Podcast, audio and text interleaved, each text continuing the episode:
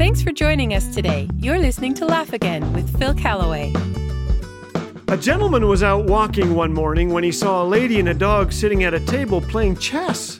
Wow, said the gentleman, this is one incredibly smart dog. How do you train him? The lady said, Nah, he's not that bright. We've played 10 games and he lost seven of them. well, I want you to know I have yet to be beaten at chess by a dog. Uh, they have come close, though. Some are super dogs. Uh, one of the most celebrated dogs in history is Sergeant Stubby, who served in the 102nd Infantry Regiment in France during World War I. Sergeant Stubby saved his regiment from surprise mustard gas attacks, alerted them to incoming artillery, found and comforted the wounded, and allegedly once caught a German spy by the seat of his pants, holding him until American soldiers arrived. Dogs smell and hear much better than humans, which is why Stubby could sense danger before his trench mates. Scientists estimate a canine's sense of smell is up to 100,000 times more acute than ours. And a greyhound can beat a cheetah in a long distance race.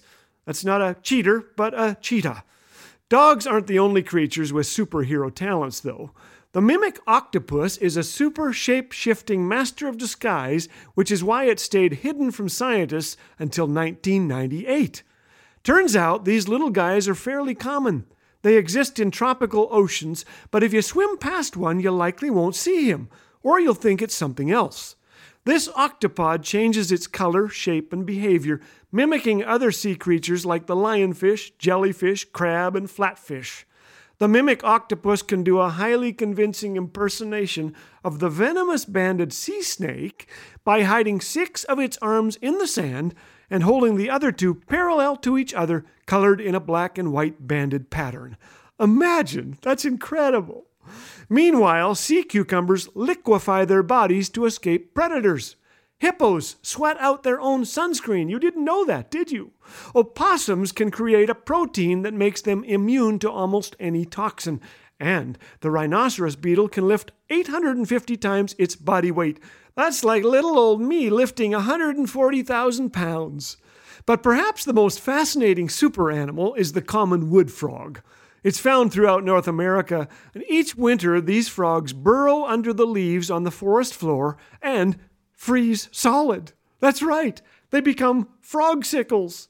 The frog's body produces a form of antifreeze that prevents ice crystals from forming and rupturing its cells. But all of its organs shut down. Its heart stops beating. Biologically speaking, that frog is dead. In the far north, it can remain frozen for seven months. Come on! Come spring, it thaws out and comes back to life. It's an incredible resurrection that scientists can't fully explain or understand. Francis Collins is a brilliant geneticist. He took part in discovering, among others, the gene for Huntington's disease, which our family knows far too much about.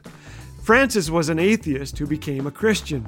He says, The God of the Bible is also the God of the genome. He can be worshipped in the cathedral or in the laboratory. His creation is majestic, awesome, intricate, and beautiful. How true. I am no scientist, but I find the fingerprints of our marvelous creator in a wood frog, the mimic octopus, even a dog who has someone by the seat of the pants.